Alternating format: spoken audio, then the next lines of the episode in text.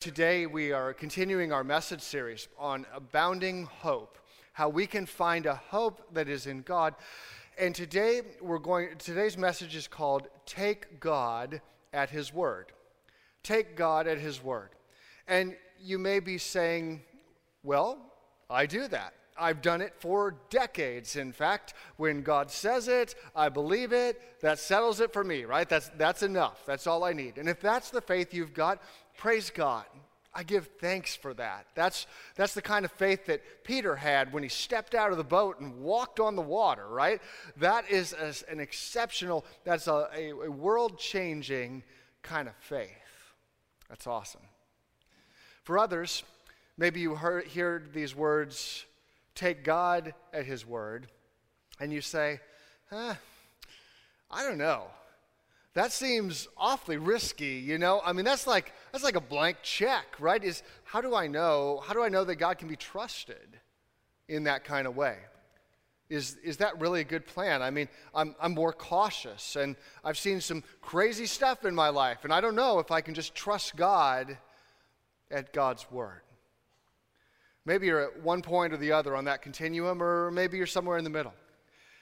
Wherever you are, I'm thankful that we get to be here together today. I'm thankful we get to study God's Word together today because I really believe that, that God will show us who He is, that God will even allow us to experience His power well beyond my words, that know that God would speak through God's Word to your heart today to help all of us to have even an increased level of faith, of trust in God that God would do just what the choir just sang about, that God would write those words on our heart, that God would give us that kind of faith, that life changing faith.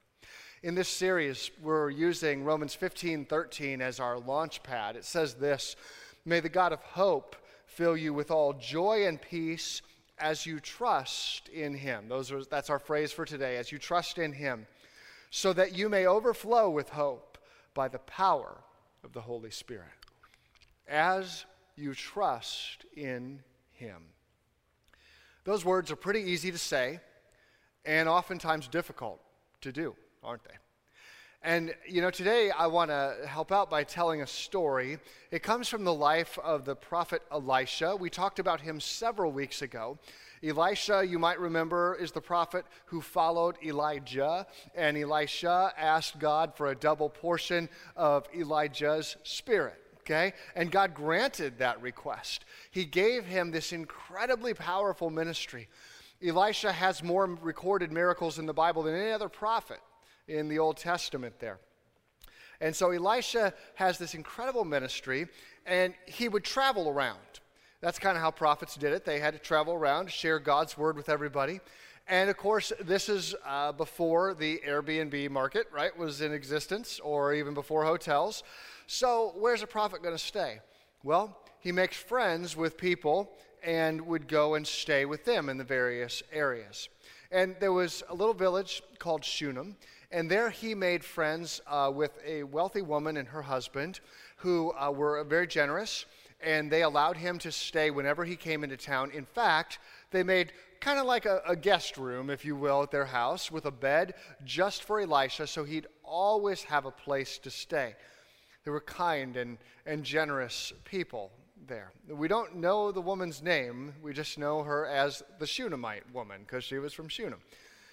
So she had a, a, a difficulty in her life, though, the Shunammite woman did she was barren. She wasn't able to have any children. And I know that many here know the pain, the difficulty of infertility. Such a difficult path to walk. And you know, in those days, it was perhaps even more difficult because children were part of your financial future. You trusted in them to care for you when you got older, to take care of you. And there's a number of instances in the Bible where it talks about folks who are struggling with barrenness because of what a painful reality it was and still is in its own way. And so she had prayed for a child, asked God for a child, no children. She had given up on asking, really.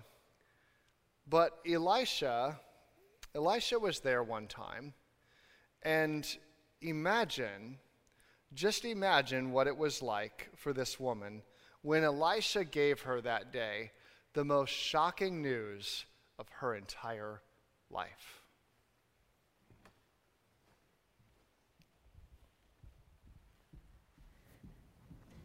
I cannot believe this is happening to me right now. I have waited my whole life for this moment. Do you know what it's like to want something so desperately, but not receive it? For years, I've wanted a child. I've longed for a child. I've prayed for a child. I've begged God for a child. And nothing. Year after year, after painful, bitter year. And jeer after jeer from all those around me. What's wrong with you? Why is God so angry with you that He's made you barren? God must really not like your family. He's ending it with your generation. What are you going to do when you're old and gray?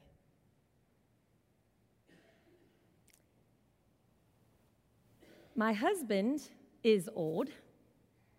And yes, we have a lot of money right now, but who's going to take care of me when, when my husband dies and I have no children?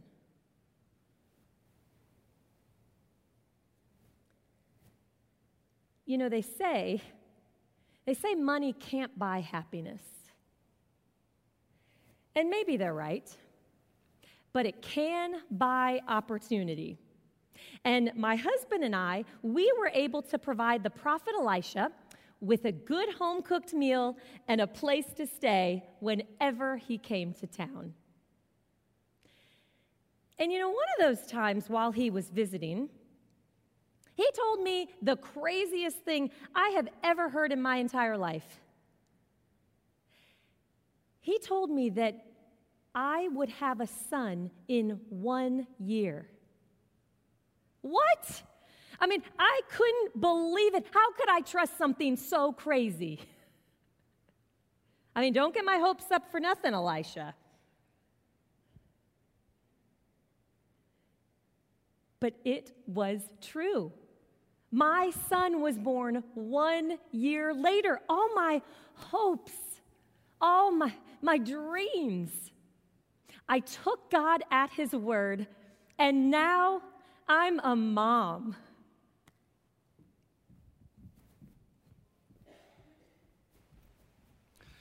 Some of you know exactly what that is like. Maybe that was your exact prayer, or maybe it was a different prayer. You prayed and you asked and you trusted, you believed, and God gave you everything you were asking for, maybe even more. You, you received the child, or, or maybe you prayed for, for a job. You were out of work and you needed something, and God opened up a great opportunity for you. Or, or maybe you're an employer and you were praying for the right employees to come, come around, and God brought the perfect employees or the perfect partner. Or maybe you prayed that God would bless your business and make it successful, and God's made it successful beyond your wildest imaginations. Maybe you needed physical healing, like I did for my arm earlier this year, and you prayed, and God worked a miracle, and, and you're healed, you're whole. Maybe God met you in a time of, of depression, of, of just difficult mental health concerns and brought healing. Maybe you prayed for your child who was afar off, and you prayed, and, and God brought him home. We, we know what these things are like. We've experienced these things. We should, we should praise God. In fact, let's give God a hand. Let's praise God for all these ways that God has been faithful. God, you've been trustworthy. You've been mighty. You've been powerful. I believe that. I believe, and we should celebrate God's faithfulness. We serve a faithful God. And we should never stop thanking Him for His faithfulness. It's real, it's true. We can trust God at His word. I believe in a God of miracles. But you know, I've also prayed for many things in my life that I haven't received. And yeah, some of them were selfish things I probably didn't need anyway, but sometimes they were genuine, kingdom building prayers. Weren't answered in the way that I want them to be answered. Maybe I got a no or a wait. Or maybe the answer was just different than what I was hoping for.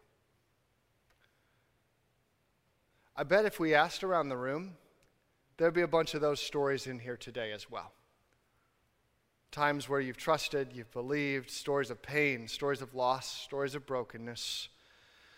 Stories that look a lot more like the spiritual before picture than the spiritual after picture. So, what do we do with that? Well, some Christians will tell you that the only reason that happens is because you don't have enough faith. And you know, I fully believe in the power of faith. I believe everything the Bible says about faith. Hebrews 11 says that without faith, it is impossible to please God. Not just that it's difficult or challenging, but it's impossible. You have to have faith to please God. But remember, God is God, I am not. Don't get those two reversed. And if I get everything I always ask for, then guess who's now God? If, if I just had enough faith to get everything done that I wanted to see done, my faith would ultimately be in faith, not so much in God. And that's not how it works. God is the object of my faith, period. God is all powerful, God is all knowing, God is eternal. I'm none of those things.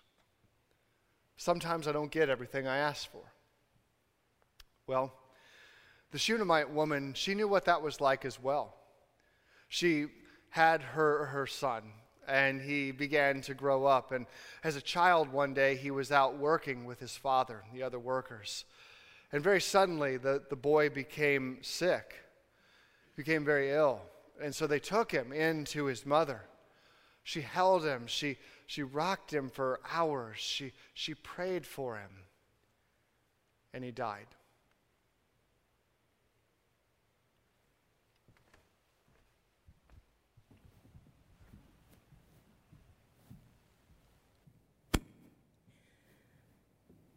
I can't believe this is happening to me right now.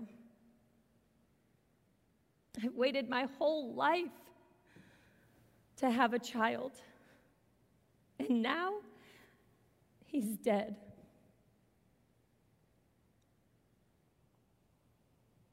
Do you know what it's like to cry out to God all morning long with your sick child on your lap? only to have him die right before your eyes. I prayed. I, I trusted. I believed. For years, I, I wanted a child.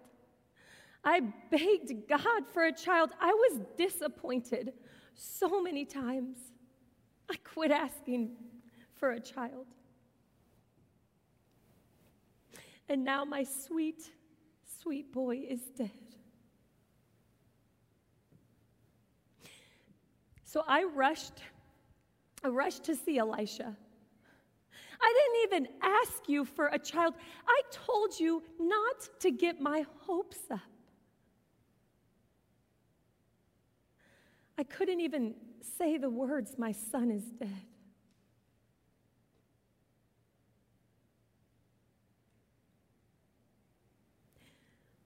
I don't know what's going to happen now. But all I can do is trust God. God said that I will have a child, and I must take him at his word. It's all that I have left. I just hope that I can trust in him.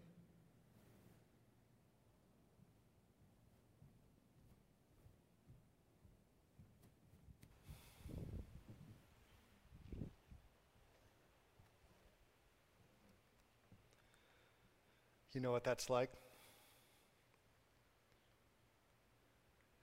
Maybe you're right there today. I just need to pause and to pray. God, I pray that by the power of your Holy Spirit, that you would do the healing work that only you can do. I pray that you would bind up the brokenhearted, that you would heal the wounds that we've experienced.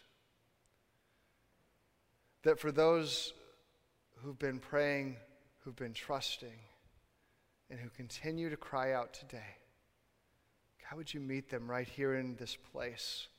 I know that you never leave us, you never forsake us. Holy Spirit, would you move in powerful ways today? In Jesus' name, amen. You know, after, after or late in the service here, as we're dismissing, we'll have our prayer partners up front. And maybe you'll want to come and, and to pray with them. We would love to pray with you. The Holy Spirit is, is at work.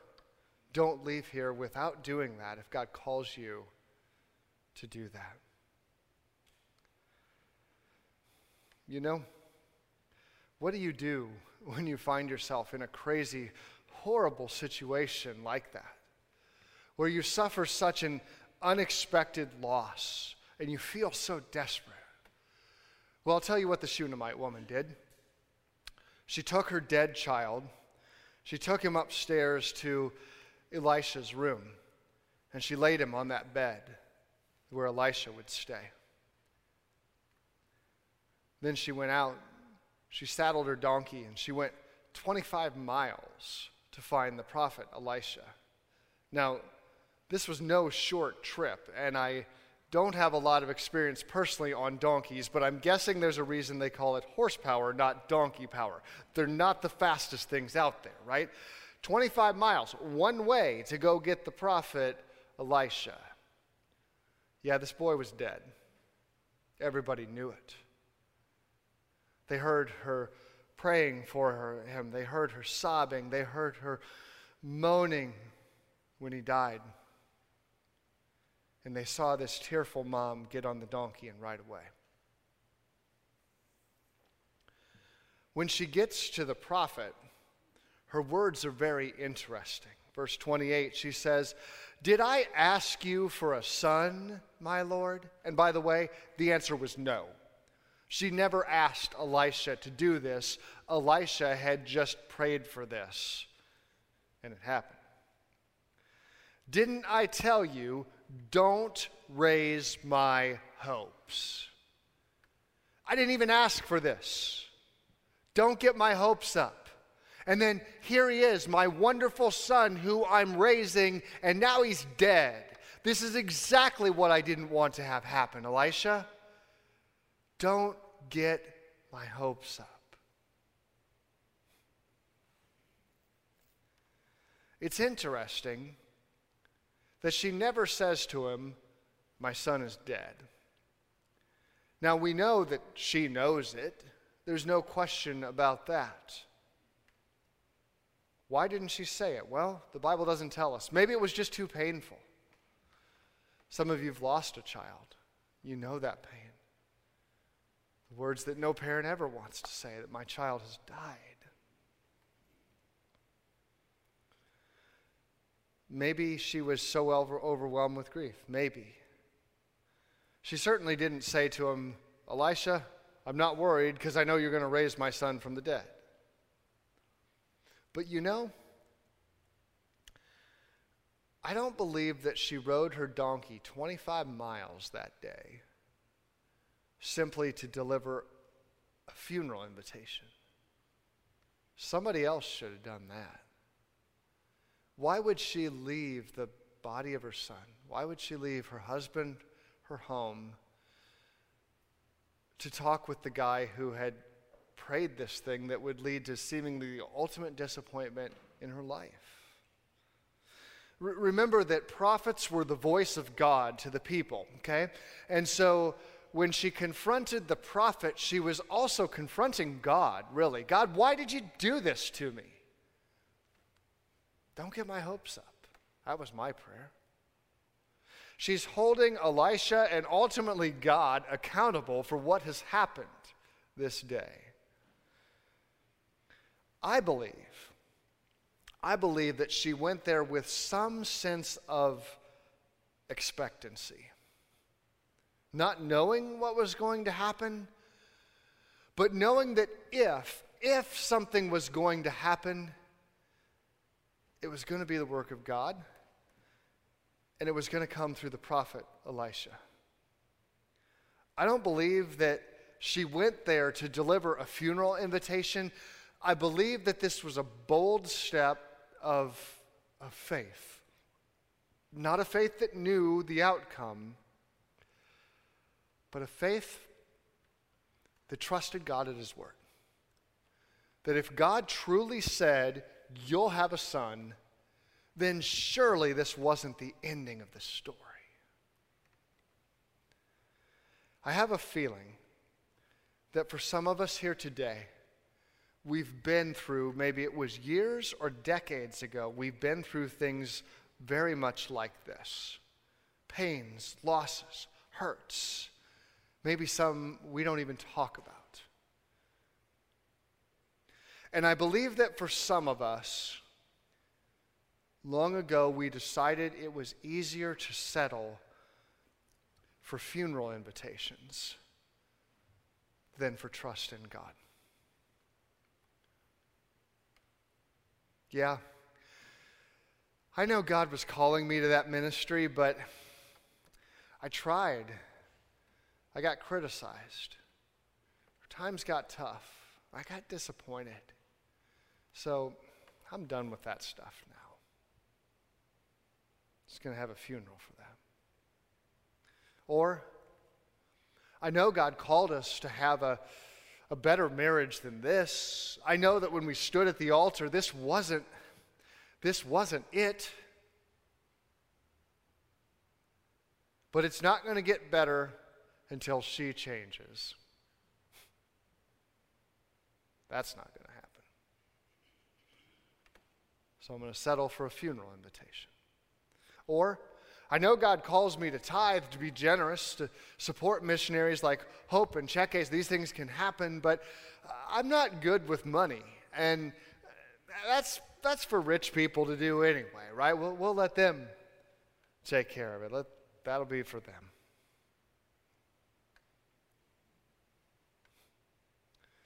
I know that God could turn my kid's life around. I used to pray about that stuff.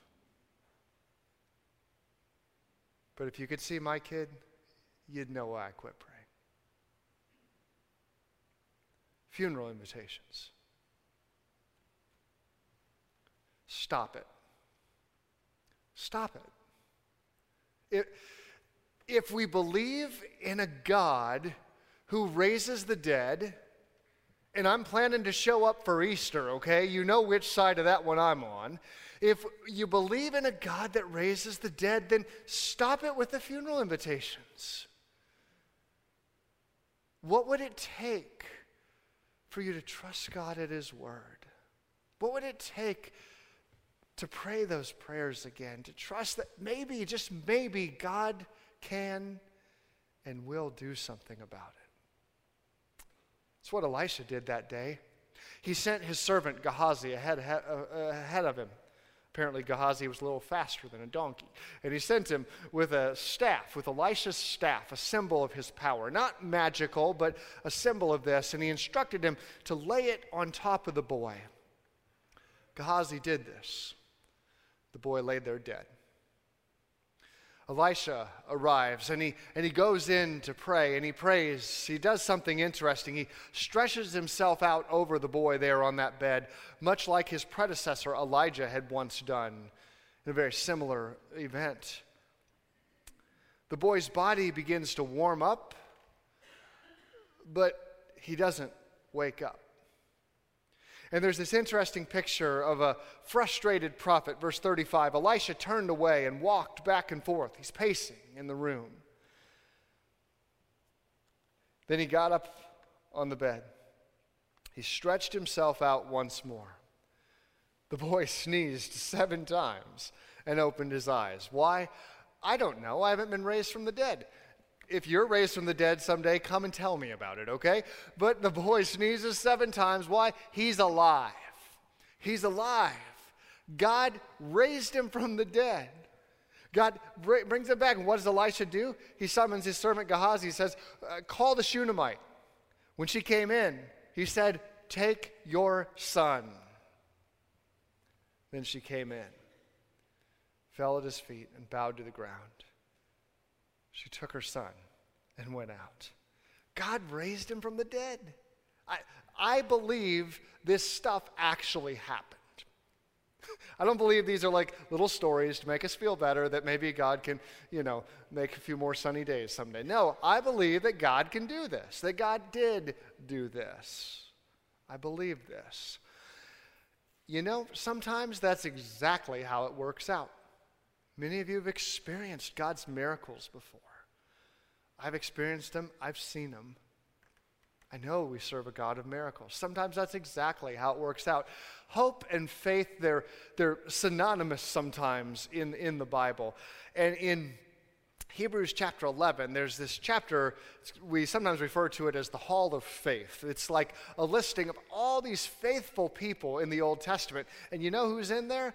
The Shunammite woman. She's in there. In Hebrews chapter 11, verse 35, it says, Women received back their dead, raised to life again. There she is. There she is. Her story still gets told today because it's an example of what God can do when we have faith. That's the first part of that verse. Let me continue the verse. There were others who were tortured, refusing to be released so that they might gain an even better resurrection. Some faced jeers and flogging, even chains and imprisonment. They were put to death by stoning. They were sawed in two. They were killed by the sword. They went about in sheepskins and goatskins, destitute, persecuted, mistreated. The world was not worthy of them.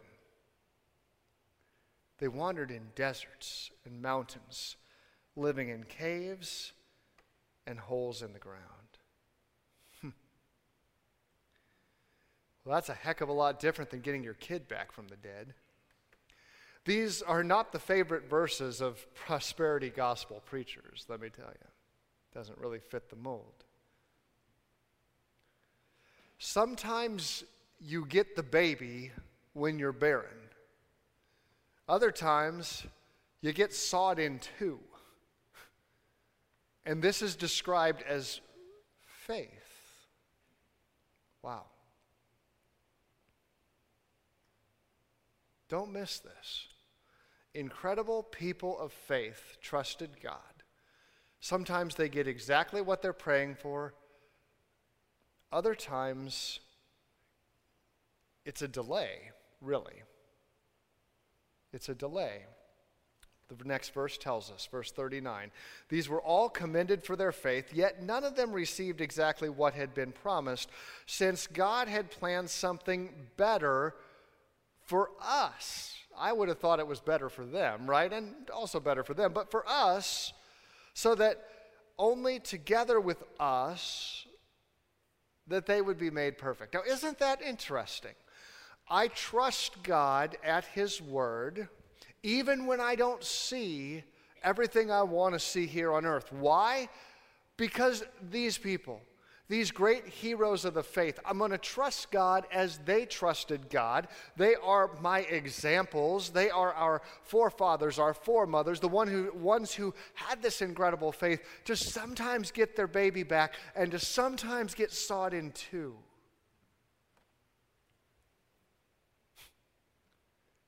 And their faith is made perfect in us. It's like God uses them to help us out. You know, they believed, and I believe, in a God that is much bigger than this world that we live in, this world that God has created, He made it perfect. We messed it up with sin. But this isn't the final answer. no, you read the end of the book, you see that God makes the new heaven, the new earth, that, that the, it is restored to the perfection that God wants. And someday, He wipes every tear away from our eyes. Someday, He raises your loved ones from the dead. Someday, there's no more pain, there's no more hurt, there's no more suffering, there's no more evil, there's no more injustice. I believe that. I believe in a God who's got all of eternity to right the wrongs of this world. I trust in that God, even when I don't get everything I want. I was talking to someone who has a, a connection with some believers, some Christians in Afghanistan. A few weeks ago, they were desperately trying to get these Christians out of Afghanistan because we know the, the horrors that can happen when the, when the evil Taliban take over. And this family, they, they were working with these folks trying to get them out of Afghanistan, and they were on the phone with them trying to make arrangements when, in the midst of their phone call, the door was kicked in by the Taliban who shot them all. That's today. This moment. People on the other side of the world suffering and dying for what I get to stand here and freely talk about. I have it really easy. I do. And I pray and I hope that I would have the same kind of faith that those incredible followers of Jesus have. Those are some true Hebrews 11 Christians right there. And I pray that you and I would have that same life changing kind of faith a faith that trusts God at His word, even when I don't see it in the way that I want. God, give us faith. Faith to trust what you say. That your word is trustworthy. That your love is so great. That we can put our lives into your hands. God, I pray for those who need a touch of your strength today to strengthen their faith. Holy Spirit, would you do that? Would you touch them? Would you encourage them? May they leave here differently. God, would you give us the faith? I pray for those who are suffering today, who know what it's like to suffer. God, would you meet them? Would you bring healing and wholeness? And God, if that healing happens in heaven, we will trust you because you've always proven yourself faithful. God, we love you and pray this in Jesus' holy name. Amen.